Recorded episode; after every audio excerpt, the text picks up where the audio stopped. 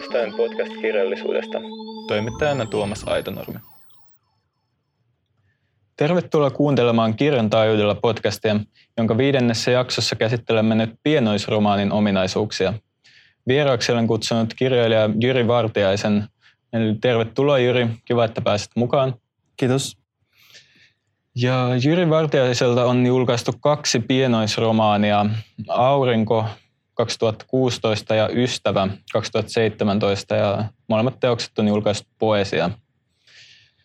Ja mennään saman tien tuohon pienoisromaanin määritelmään, että mikä se oikeastaan on. Onko kyse vain laajuudesta, merkkimäärästä, kun mietitään pienoisromaanin ja niin sanotun tavallisen romaanin eroa? Vai onko tuossa pienoisromaanin poetiikassa jotakin omanlaistaan, mikä olisi lyhyesti summattavissa sen ominaispiirteeksi? No mulla tuli tästä kysymyksestä mieleen semmoinen, että kun tässä lähiaikoina on tullut useasti mieleen semmoinen Catherine Mansfield, semmoinen novellisti, niin hänen semmoinen yksi ihan semmoinen palanen yhdessä novellissa, missä semmoinen nuori tyttökertoja, niin ihmettelee tämmöisen niin kuin koiran, tiedätkö kun jollain koirilla on niin kuin lurppakorvat. Mm-hmm. Ja se ihmettelee, niin ne näyttää melkein niin kuin aivoilta, kun ne on niin kuin, ja se niin kuin katsoo ja niin kuin tunnustelee niitä ja näin. Mm-hmm. Ja mulle tuli sinne niin kuin, että nyt tapahtuu proosaa, että nyt on niin kuin, nyt uskomaton tunne. Harvoin tulee semmoinen, että tapahtuisi proosaa, vaikka kuinka paljon lainaisi kirjastosta ja näin. Ja sitten, että se on tämmöinen niin kuin, mihin mä tuolla viittaan, on se, että se on niin kyse jostain niin kuin sananmukaisesti pienestä. Että pienoisromaani, niin kuin mä ajattelin, että joku 150-sivuinenkin tai jopa 200-sivuinen kirja voi periaatteessa tuntua pienoisromaanilta, jos se niin kuin mittakaava on muutoin jotenkin palvelee sitä pienuutta. Jotenkin sillä lailla. Mutta ei mulla mitään sitä vastaa, jos asetettaisiin joku tarkempikin sivumäärä, mutta se voi olla haastavaa siltä kannalta. Niinpä. Mä oon monesti kuullut sen 150 sivua niin kuin ylärajana, ehkä ja alarajana. Sitten en mä tiedä, koska se just, että pienoisromaanin ja pitkän novellin ero, että sehän on monesti tosi häilyvää, että puhutaan samoiden teoksien yhteydessä niin kuin ehkä kummastakin. Mutta joo, toi Mansfield oli kyllä hyvä vinkki, että pistän korvan taakse.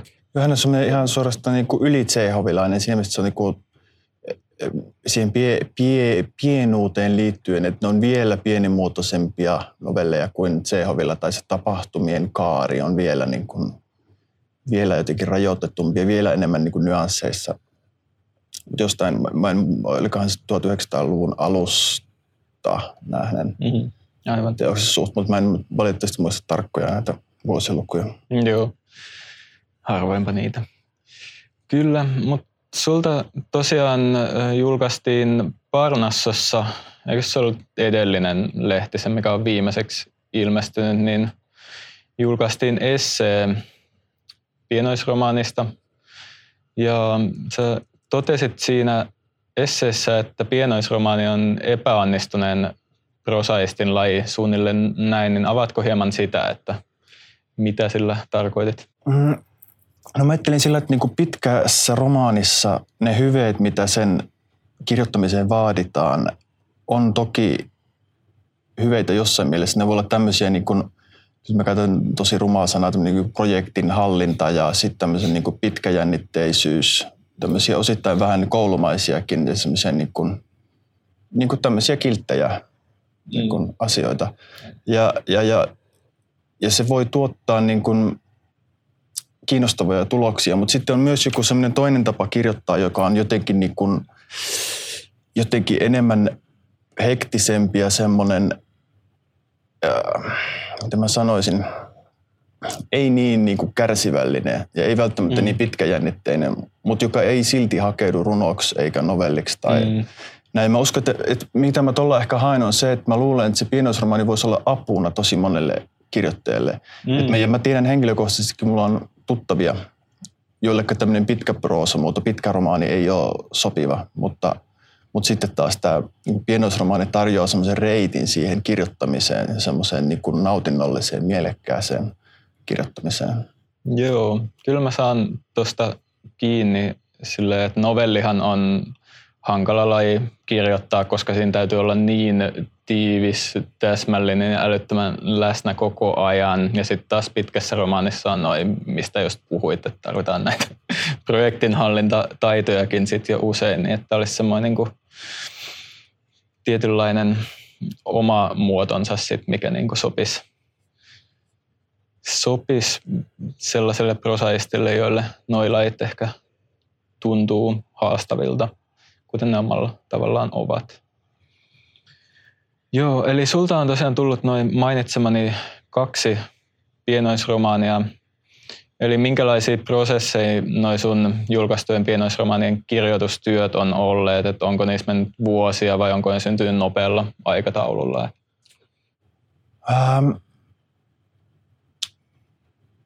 Mä kirjoitan sen raakaversion tosi nopeasti, mikä ei varmaan mitenkään epätyypillistä. Ja sit mä pitkään niin kuin editoin. Mutta kyllä se pienoisromaani, ehkä liittyen tuohon aikaisempaan kysymykseen, niin se mahdollistaa semmoisen aika niin kuin intensiivisen ja nopean kirjoitusrupeaman. Ja sitten toisaalta se mahdollistaa sen semmoisen suuren kontrollin siihen pieneen tekstimassaan, että sitten kun editoi, niin pystyy editoimaan ikään kuin loputtomiin tai niin kuin jopa satoja, periaatteessa 100 kertaa alusta loppuun vaikkapa, ilman että se muuttuu täysin niin kuin uuvuttavaksi. Yleensä mä itse asiassa niin kuin, jossain mielessä mä pidän niin paljon omista teksteistäni, että mä pystyn uudelleen niitä lukemaan. Musta ne on niin kuin sen verran täynnä. Niin. Itselleni. Joo, että pysyy kiinnostuneena siihen tekstiin, niin kun pystyy pysymään sellainen innostus niin kaikkien editointikierrosten läpikin. Joo, ja nyt mulla esimerkiksi just tästä ääntystilanteesta tuli mieleen, että usein se on semmoista, niin kun, se tulee mieleen, että olisi niin kun miksauspöytä, ja sitten siinä on ne, niin kun ne tiedätkö, kun miksataan niin kun jotain levyä tai jotain, joo. Ja sitten siinä on niitä palkkeja ja semmoisia, että se alkaa nähdä jossain vaiheessa niin semmoisina niinä niin kun, ikään kuin ääni, tietysti niin pelkkää, tai siis semmoisena äänipalkinomaisina, niin kuin vaikkapa sanotaan, että ne kirjan teemat vaikkapa, että se voi olla hyvin pientä, että mitenkä vähän se jotain niin kuin raitaa pitää pienentää tai isontaa. Et erityisesti kun pienoisromaani, tämän tyyppinen niin kuin tosi niin kuin nyansseilla pelaava pienoisromaani, niin silloin se voi olla ihan semmoisen niin kuin hipasun verran se, mitä jotain pitää laskea tai nostaa. Kyllä. Joo, hyvin kiinnostavaa. Ja sitten sun tuosta kirjoitusprosessista vielä, että kun sä oot julkaissut poesian kautta proosateoksia, ja poesiahan on tunnettu pääasiassa runouden kustantajana. Siellä on niin kuin runoilijoita, jotka tekee töitä toistensa tekstien kanssa, niin miten sä koet, että se on vaikuttanut sun kirjojen esimerkiksi kustannustoimittamiseen? No... Toisaalta aika sillain, voi sanoa, että se on ollut niin kuin hyvin semmoista perinteistäkin proosatoimittamista siinä mielessä, että me ollaan ensin katsottu niin kuin laajoja rakenteita. Useampi toimituskerta on mennyt siihen ja terveisiä vaan tuolle just Olli-Pekka Tennilälle. Tähän esimerkiksi tätä ystävää, mun sitä viimeisintä katsoa. Ja hän, vaikka onkin runoilija, niin osaa lukea tämmöisiä laajalla skaalalla sitä romaanin rakennetta tai pienoisromaanin semmoista muotoa ja sitä, että miten se saadaan jotenkin pysymään. En tiedä pysymään kasassa, mutta jotenkin, mitähän mä sanoisin. No joka tapauksessa se prosessi ei ole ollut mitenkään sille, että mennään heti niin kuin virketasolle tai jotenkin niin kuin, eikä olla hirveästi puhuttu niin kuin runoudesta, vaan on ollut niin kuin hyvin sitä niin proosan työstämistä. Niin. Kyllä joo, että sehän tosiaan pitää ajatella laajemmin, että ihmiset, jotka on runouden kanssa paljon tekemisessä, niin toki tuntee yleensä kirjallisuutta myös muutenkin hyvin laajasti. Ja tästä proosa ja runouden suhteestahan on puhuttu, mainostan tässä, niin tästä kirjantaajuudella podcastin toisessa jaksossa proosan runoutta, runoilijan proosaa. Eli siihen tosiaan niille kuuntelijoille, jotka hyppäävät tässä kohtaa sarjaa mukaan, niin Tämä liittyy vahvasti siihen myös, mitä siinä keskusteltiin, että proosassa voi myös olla paljon runoa ja runossa proosaa. Ja kirjallisen alan toimijat on niin kuin aika moniosaajia kyllä eri lajienkin suhteen. Minua kiinnostaa se proosassa vähän mitä siihen, mitä sä aikaisemmin sanoit siitä, että se ei kuitenkaan ole ihan niin kuin tiivistä tai että proosassa pienosromaanin mitassa voi ajoittaa niin kuin hyvällä tavalla semmoinen keskittyneisyys jotenkin herpaantua, tai että minua kiinnostaa semmoinen tietty semmoinen repaleisuus siinä virkkeessä, että se virkkeessä on jotain semmoista vähän huojuvaa ja vähän semmoista, että se ei ole todellakaan semmoista niin kuin aforistisen tiheätä, vaan se on enemmän semmoista jotenkin rihmastomaista. Mä oon aina kiinnostunut proosassa se rihmasto, että mitä esimerkiksi kokonaisen sivun niin kuin rytmissä tapahtuu ja se, että miten se soi se koko sivu. Niin se jotenkin poikkeaa tosi paljon siitä säkeen ajatuksesta, niin kuin runosäkeen ajatuksesta. Mulle se on aivan niin kuin eri musiikkia tavallaan. Joo, tämä on tosi mielenkiintoista. Kyllä hienoa, että avasit tota, koska tuosta saa paljon kiinni kyllä. Ehdottomasti. Jep, seuraavaksi me voitaisiin siirtyä näihin meidän pienoisromaanivinkkeihin, että kuten podcastillemme tutuksi on jo tullut, niin sekä toimittaja että vieras on valinneet vinkattavia teoksia. Mulla on 5 teosta ja Jyri sai kokoon 4 tai 4 kirjailijalta teoksia. Sanotaan näin, niin voidaan esitellä näitä kirjoja vaikka vuorotellen, että haluatko Jyri aloittaa ensimmäisellä, joka oli sun joo, listalla? Joo, taisi olla ensimmäisenä tuo Jyrki Pellisen esimerkiksi tämmöisiä teoksia kuin Afrikan vaaleat vuoret ja paperi liikahti ja tuikkivat tähdet ja Nikolain puistossa tapahtuu. Mm. Tätä listaa voisi jatkaa loputtomia, että Pellinen on julkaissut nyt 2000-luvulla usein ehkä 5 kirjaa tai 6 kirjaa vuodessa. Ja osa näistä nämä munkin mainitsemat osa on omakustanteita, että voi olla, että niitä joutuu esimerkiksi tilaamaan. Että niitä ei välttämättä ihan kaikissa kirjastossa ole. Mäkin olen kaukolainalla joutunut niitä niin kuin pyytämään, ikään kuin vinkumaan Jyväskylään. Mutta niin siis, tähän aikaisempaan liittyen, niin nämä Pellisen kirjat on niin vapautuneita, niin siinä ei ole mitään siinä välissä, kun hän kirjoittaa, niin kuin, että mikään ei, mitään niin kuin kynnystä tai stoppia ei ole. Ja ne kirjat on keskenään niin kuin hyvin samantyyppisiä, että ei ole hirveästi väliä, että minkä avaa. Että sivun mittaisia lukuja. Jokaisessa proosakirjassa se teksti on semmoista, että siihen kestää hyvin pitkään tai jonkun aikaa päästä ehkä niin kuin siihen maailmaan sisälle, mutta sitten kun siihen pääsee siihen virtaan ja niin kuin antautuu sille, niin kuin, miten spontaania se kirjoittaminen on, niin sen jälkeen on hyvin vaikea lukea sit niin kuin enää tämmöisiä, vaikka olisi kuinka paljon paremmin kirjoitettu ja vuosia hiottu joku teoskokonaisuus, niin se semmoinen, se niin kuin, miten mä sanoisin, se semmoinen niin kuin, se on niin kuin semmoinen, siis tuntuu meillä musta sille niin kuin päässä niin kuin joku ilotulitteen omainen tai joku semmoinen niin kuin, miten sitä sanoisi? Se on niin kuin värikästä tai poukkoilevaa ja kaoottista kirjoittamista, että se on mulle hirveän nautinnollista. Jokainen sivu on aina jotenkin niin kuin yllätyksellinen ja ehkä uhkaavakin siinä mielessä. Aivan. Tuo oli hienosti sanottu. Mäkin olen kuullut Pellisestä paljon ja mulla on lainassa hänen pari vanhaa runoteostaan. On ollut toi uutuuskirjapino sen korkunen, että se ei ole ehtinyt tuohon vanhempaan viime aikoina paneutua, mutta nyt kyllä tämä innosti taas siihen, että pitää kaivaa ne sieltä kotona olevasta kirjastolainapinosta. Siinä mä sanon nopeasti vielä sen, että siinä on semmoinen, että siinä ei oikein niin kuin se yksittäinen teos ei ole välttämättä mikään niin kuin supervaikuttava, tiedätkö, että siinä on semmoisen niin kuin romaanin perinteessä. Niin, tätäkin me linkitään siihen pienoisromaanin, että mun mielestä niin pienoisromaanin ei tarvitse olla tämmöinen, niin kuin mitä helposti ehkä journalistit ajattelee, että vaikuttava puheenvuoro johonkin. Se on aina, ne kirjat ikään kuin haihtuu tosi nopeasti pois. Ne ei ole oikein niin kuin kiinnitys siihen, välttämättä siihen lukijaan, mutta se ei niin kuin häiritse. Joo, mä oon Pellisestä kuullut myös sen, että olisiko ollut hänen uusimman teoksensa kiiltomaton arviossa jotenkin, että se on hyvin omaperäinen, omalaatuinen niin kuin ajattelija kerta kaikkiaan, että se välittyy niistä teoksista. Joo, se on niin kuin se on niin kuin se havainto liikkuu semmoisella omalakisuudella ja semmoisella niin kuin, että vaikka se palautuu aina siihen jossain mielessä siihen ehkä siihen Pellisen kertoja, mä en tiedä voiko puhua kertoja äänestä, mutta kuitenkin niin se havainto on yhtäaikaisesti niin kuin semmoisella sirpalemaisesti niin kuin ulospäin. Sitä mä ehkä sillä niin kuin raketilla tai semmoisella jollain pommimaisella.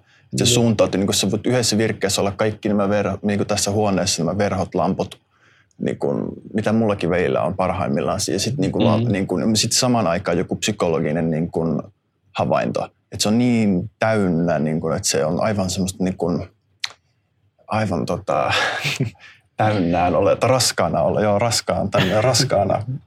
No niin, se on tiiviisti ilmaistu. Jees, mä voin ottaa seuraavaksi mun ekan vinkin. Mä hyppään Yhdysvaltoihin itse. Mulla tulee enää aakkosjärjestyksessä tekijän mukaan, koska kirjasto ihminen. Elikkä mulla olisi Don DeLillon Esittäjä, joka on julkaistu suomeksi 2001 Tammen keltaisessa kirjastossa. Tämä amerikkalainen Don DeLillo on kirjoittanut sekä tällaisia hyvin laajoja romaaneja että sitten näitä tiiviitä pienoisromaaneja. Ja Esittäjä alkukieliseltä nimeltään The Body Artist, joka on mun mielestä jotenkin kuvaavampi nimi, vaikka tuossa suomennoksen nimessä tulee ehkä erilainen konnotaatio sieltä taustalta. Niin tämä kirja on hyvin vahva tunnelmainen, kiehtova teos. Ja sen yhteydessä mun oli oikeastaan hankalaa sanoin kuvata, että mikä sen kirjassa erityisesti viehätti, mutta hieno se on joka tapauksessa. Tässä teoksessa taiteilija Laurenin puoliso Ray on tehnyt itsemurhan ja Lauren yrittää käsitellä suruaan, kun sitten todellisuus järkähtää hieman paikoiltaan tällaista talosta löytyvän oudon hahmon muodossa. Sellainen teos. Sitten, mikä sun toinen? Muistaakseni se oli semmoinen kuin toi Jane Bowles, Kaksi vakavaa naista. Tosin mä oon lukenut sen englanniksi, se on tosi helppo, niin kuin vähän huonommallakin englannin kielen taidolla, koska mulla ei ole mikään paras, mutta se on helppo lukea alkukielellä. Joo. Se on muistaakseni kyllä suomennettu nimenomaan tuolla Kaksi vakavaa naista -nimellä. Okei. Se on tosi hämmentävä kirja siinä mielessä, että se on melkein niin kuin jotain chiklittiä, niin kuin siinä mielessä se on semmoinen niin kuin näennäisen kevyt tämmöinen, voisiko sanoa niin kuin ahdistava, vähän niin kuin ahdistava matkakuvaus tai tämmöinen niin kuin matkan. Siinä on jotain niin kuin semmoista, mitä noissa oli näillä beatnikeillä, kun oli vähän niin kuin ulkomailla olemiseen liittyvää eksotiikkaa, mutta sitten tällä Bowles, Jane Bowles ja Paul Bowles, hänen miehensä, niin heillä molemmilla on sitten se usein se matkakuvaus kääntyy semmoiseksi aivan helvetilliseksi. Että se ei olekaan vapauden tyyssiä, vaan se niinku kääntyy semmoiseksi klaustrofobiseksi. Ja jotenkin just niinku painostavaksi heidän molempien niinku töissään usein. Okay. Mutta tässä on tässä Kaksi vakavaa naista, niin siinä on samaan aikaan semmoinen omituinen keveys ja silti se niin kuin ahdistus, että siinä on paljon dialogia, esimerkiksi tämmöistä näennäisen keveää dialogia, mutta sitä vaikea avata sitä yhteisvaikutusta, mikä sillä painostavuudella ja sillä keveydellä siinä kirjassa on. Ehkä minua on kiinnostunut semmoiset teokset ylipäätään, missä on joku semmoisen raskauden ja sitten toisaalta semmoisen vähintään keveys siinä mielessä, että se kirjoitus olisi semmoista niin kuin ikään kuin kevyesti pulpunnutta siitä raskaudesta huolimatta, joku sen tyyppinen. Jep. Joo, toi ei ollut mulle ennestään tuttu kyllä, mutta vaikuttaa ihan kiehtovalta. Seuraavaksi mulla olisi sitten ranskalaisen Marguerite Duran Rakastaja, 85 julkaistu suomeksi Otavan kirjastossa ja edellisenä vuonna ilmestyi ranskaksi. Eli tämän monien ihaileman ranskalaisen kirjailijan kenties tunnetuin teos, Goncourt palkittu Ranskan merkittävimmän kirjallisuuspalkinnon ilmestymisvuonnaan saanut teos, joka on tällaisia omalla elämäkerrallisia aineksia sisältävä pienoisromaani tämän kertojan 15-vuotiaana kokemasta intiimistä suhteesta vanhemman kiinalaismiehen kanssa. Tämä Duran kieli on täysin omalaistaan, se olisi ruumiillisesti vellovaa, mutta sekä hiljaista että dramaattista. Että hänen yhteydessään puhuttu usein naiskirjoituksen käsitteestä. Monet kirjallisuuden tutkijat on siitä puhuneet, ja Durashan kirjoitti Rakastajansa uudelleen muutamia vuosia myöhemmin suivannuttuaan tästä teoksesta tehdystä elokuvaversioinnista, ja julkaistiin kirja nimeltä Pohjois-kiinalainen rakastaja. Sitä mä en ole lukenut, mutta tämä on ollut hyvin vaikuttava ja mieleenjäävä kokemus toi rakastaja kyllä, että siitä tuntuu, että siitä riittää moneen kertaan analysoitavaa, että siinä on sellaisia yhteiskunnallisia kerroksia sitten, että siinä on paljon muutakin kuin tämä hänen niin kuin suhteensa tämän kiinalaismiehen kanssa myös. Puhutaan hänen perheestään ja siirtolaisuudesta ja tämmöisestä, että paljon aineksia. Hänellä on se sama, niin kuin, samanlainen, mitä mä itse liitän omiin teksteihin, semmoinen melkein viktoriaaninen tapahtumakäsitys siinä mielessä, että on niin kuin joku, kun joku tulee huoneeseen, niin se oikeastaan mitään niin kuin muuta ei, niin kuin, että se dramatiikka perustuu, että joku kävelee jonkun huoneen läpi. Sitten se on joku niin kuin 6 sivua sitten, kun joku kävelee jonkun huoneen läpi. Sitten kaikki niin kuin mikroilmeet käydään aivan niin kuin tarkasti.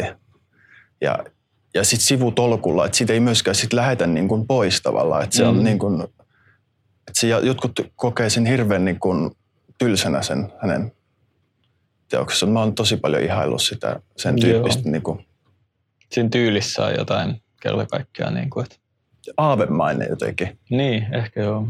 Sitäkin. Hyvin, hyvin vahva. Kyllä. Jees, sitten sun seuraava. Kolmas. Mitenhän se lausutaan se? Siinä on se Rhys. Rhys. Ah, joo. Lausutanko se Rhys? Mä en ole varma, mä en osaa ranskaa, kuten mulla menee varmaan. Eikö se ei ole ranskalainen? Se ei ole ranskalainen. Se ei ollut. Mun mielestä hän on syntynyt niin kuin, mun mielestä hän on asunut Englannissa. Olisikohan jopa syntynyt, mun mielestä hän on britti. Eikö joo, totta. Mulla ei jotenkin päälle toi ranskalaisesta. Joo, ei. Mun mielestä hän on britti. Mutta joka tapauksessa, tää löytyy sieltä kuitenkin sitä sivuilta myös, sieltä niin kuin, kirjoitusasu löytyy sieltä kirjastokaistan sivulta, eikö niin? Joo, sen voi. Niin. Mä nyt voin lausua sen Rhys tai Rhys. Niin joo, ne vinkit tulee näkyville sitten kirjasampoon ja kirjastokaistalle tosiaan. Mutta hänellä tämä, minun täytyy lähettää yhdelle Joonakselle terveisiä, kun hän on suostunut. Itse hän suostui tuota 2 vakavaa naistakin, että mä oon vähän niin kuin velkaa nyt hänelle.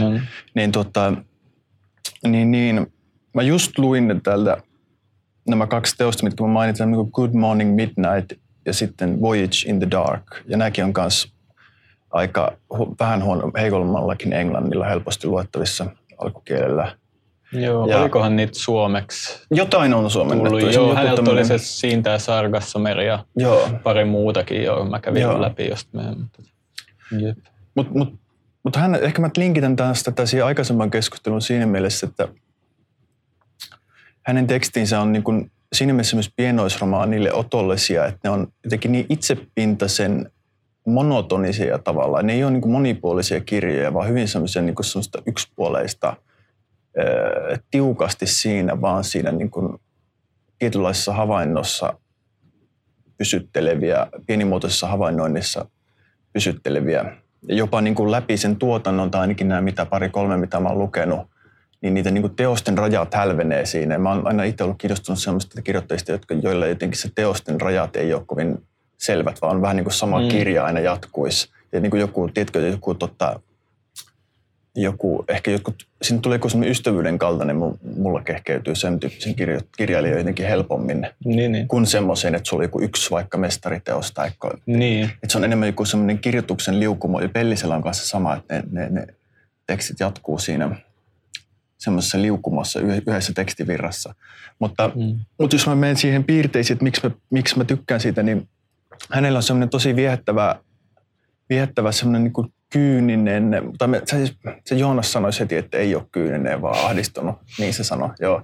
Mutta semmoinen, miten mä sanoisin, joku siinä synkkyydessä on musta tosi viehättävää hänen teksteissä, semmoinen melkein niin kuin kohtalonomainen tai semmoinen fatalistinen niin kuin synkkämielisyys, joka kääntyy semmoiseksi Vähän niin kuin Thomas Bernhardilla, jolla on myös niitä itse pienoisromaaneja paljonkin, niin vähän saman tyyppinen, että se kääntyy jotenkin tosi nautinnolliseksi, kun se vaan jatkuu ja jatkuu.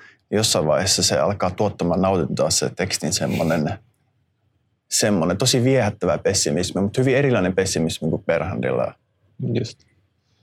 Joo, mutta on just kiinnostavaa, että kun toiset tekee niin kuin hyvin itsenäisiä teoksia, jotka on tarkasti rajattuja, erillisiä, ja sitten toiset taas tekee niin kuin tuotantoa, body of work, niin kuin kuten englanniksi sanotaan, ja että se on niin kuin... Tuosta mä vielä pakko sanoa tuosta, että nyt mä oon tosi vähän kuvaillut tavallaan teosten niin kuin esimerkiksi just miljöitä tai tapahtumia tai henkilöä, musta siinäkin ei mitään vikaa, mutta mä siinä on osittain semmoinenkin syy, että mä oon aina itse kiinnostunut pelkästään siitä semmoisesta niin kuin tunnerekisteristä, mikä sillä taustalla niin kuin on, ja että onko se niin kuin puhutteleva, onko se kiinnostavaa, niin sitten tavallaan se tapahtumien taso mulle ei ole sillä tavalla niin kuin kovin sillä tavalla oleellista, vaan mä haluan aina sen saman sävyn sillä tietyltä kirjailta, mä haluan jatkaa aina siinä.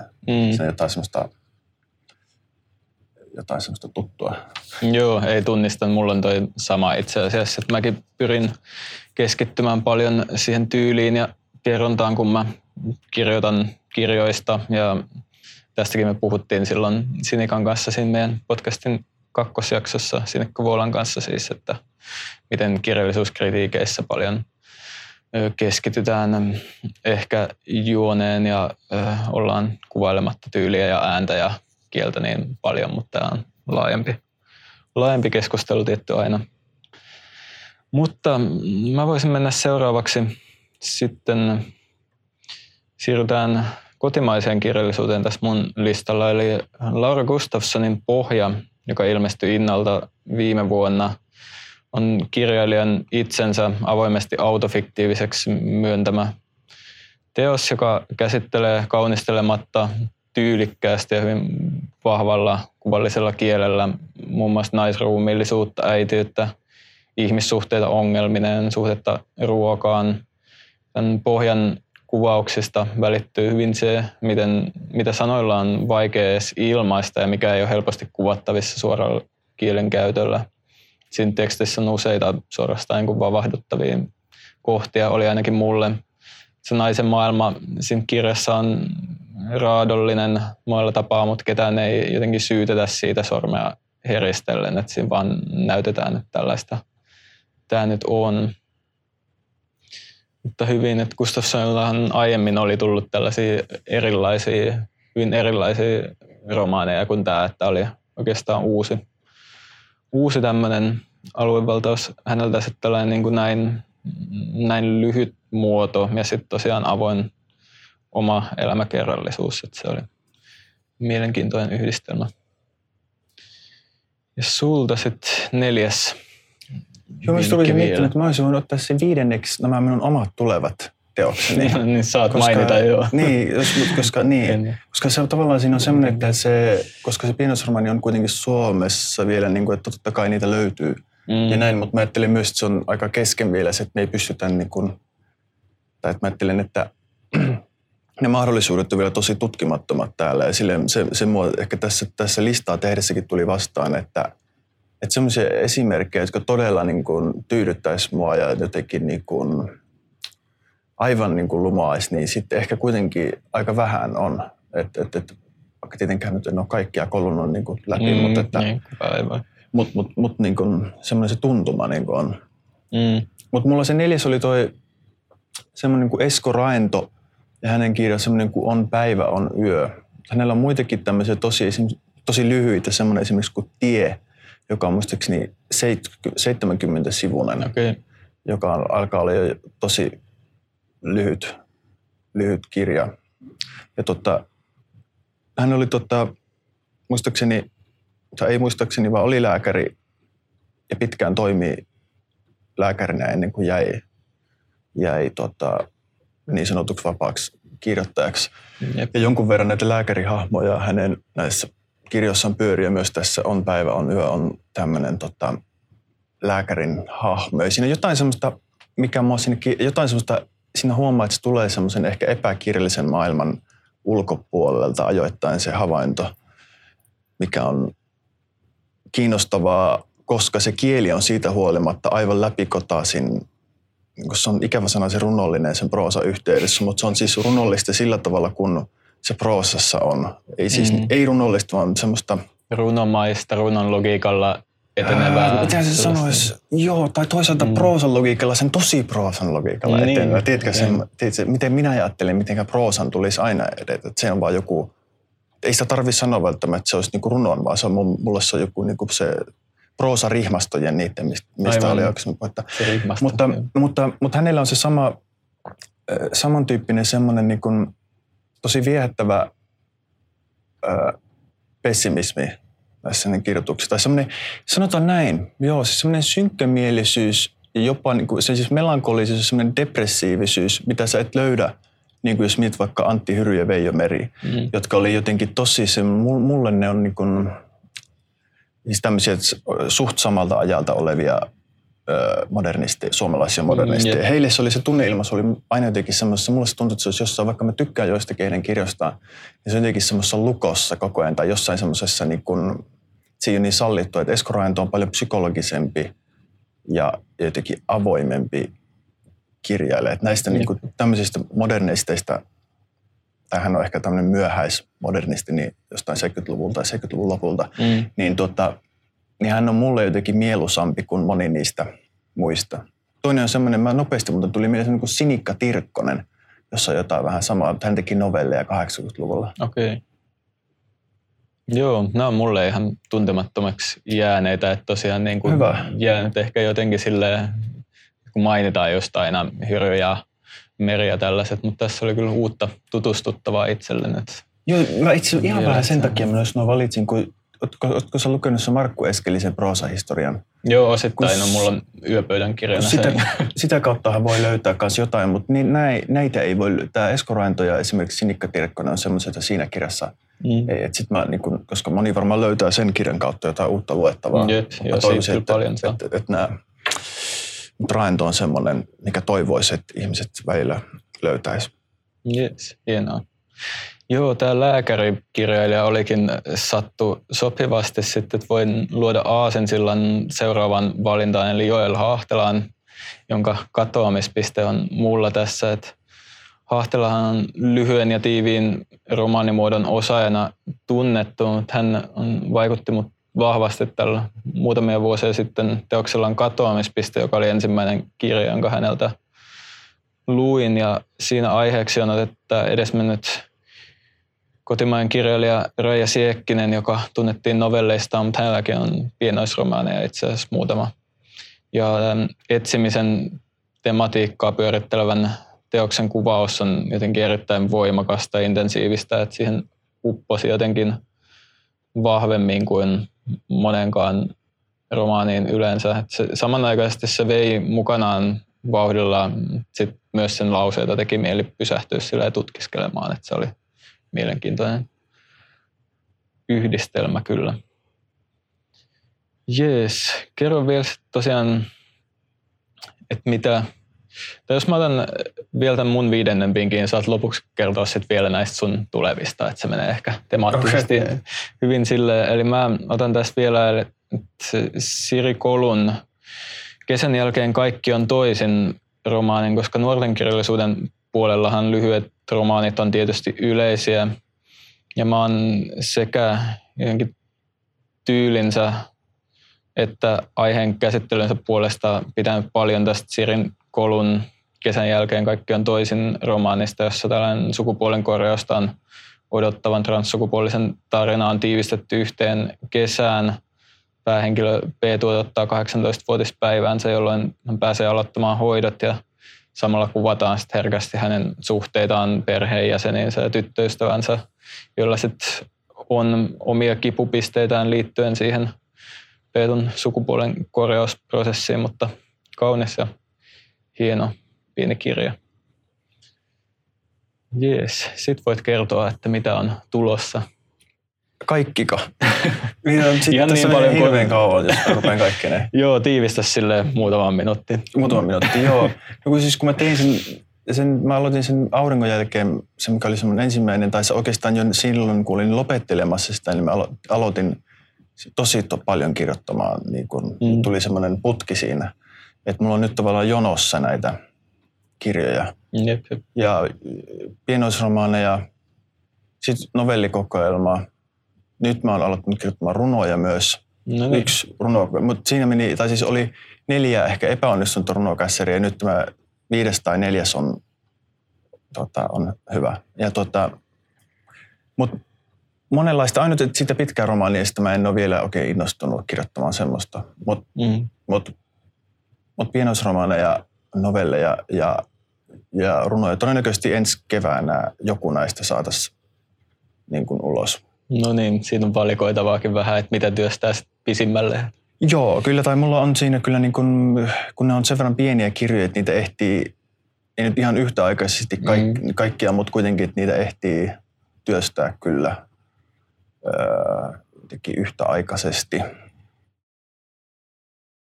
Jees, kuulostaa mielenkiintoiselta kyllä, että pienenä sulla on poesialta jatkossakin tulossa. Varmaan siis voi olla, että saattaa tulla 2 kustantamolta. Okei. Okay. Et koska sitä tavaraa on ja niin, näin, niin siinä on se käytännön syitäkin. Aivan, ymmärrän. Jep. Joo. No siinä oli tosiaan pienoisromaanin ominaisuuksista meidän jakso. Eli kiitoksia Jyrille tästä jaksosta. Kiitos. Ja kiitos kuulijoille. Ja Kirjantaajuudella podcastista julkaistaan vielä kesällä 1 jakso. Sen jälkeen sarja vetäytyy syksyksi tauolle. Mutta kuulemisiin siis vielä seuraavassa jaksossa.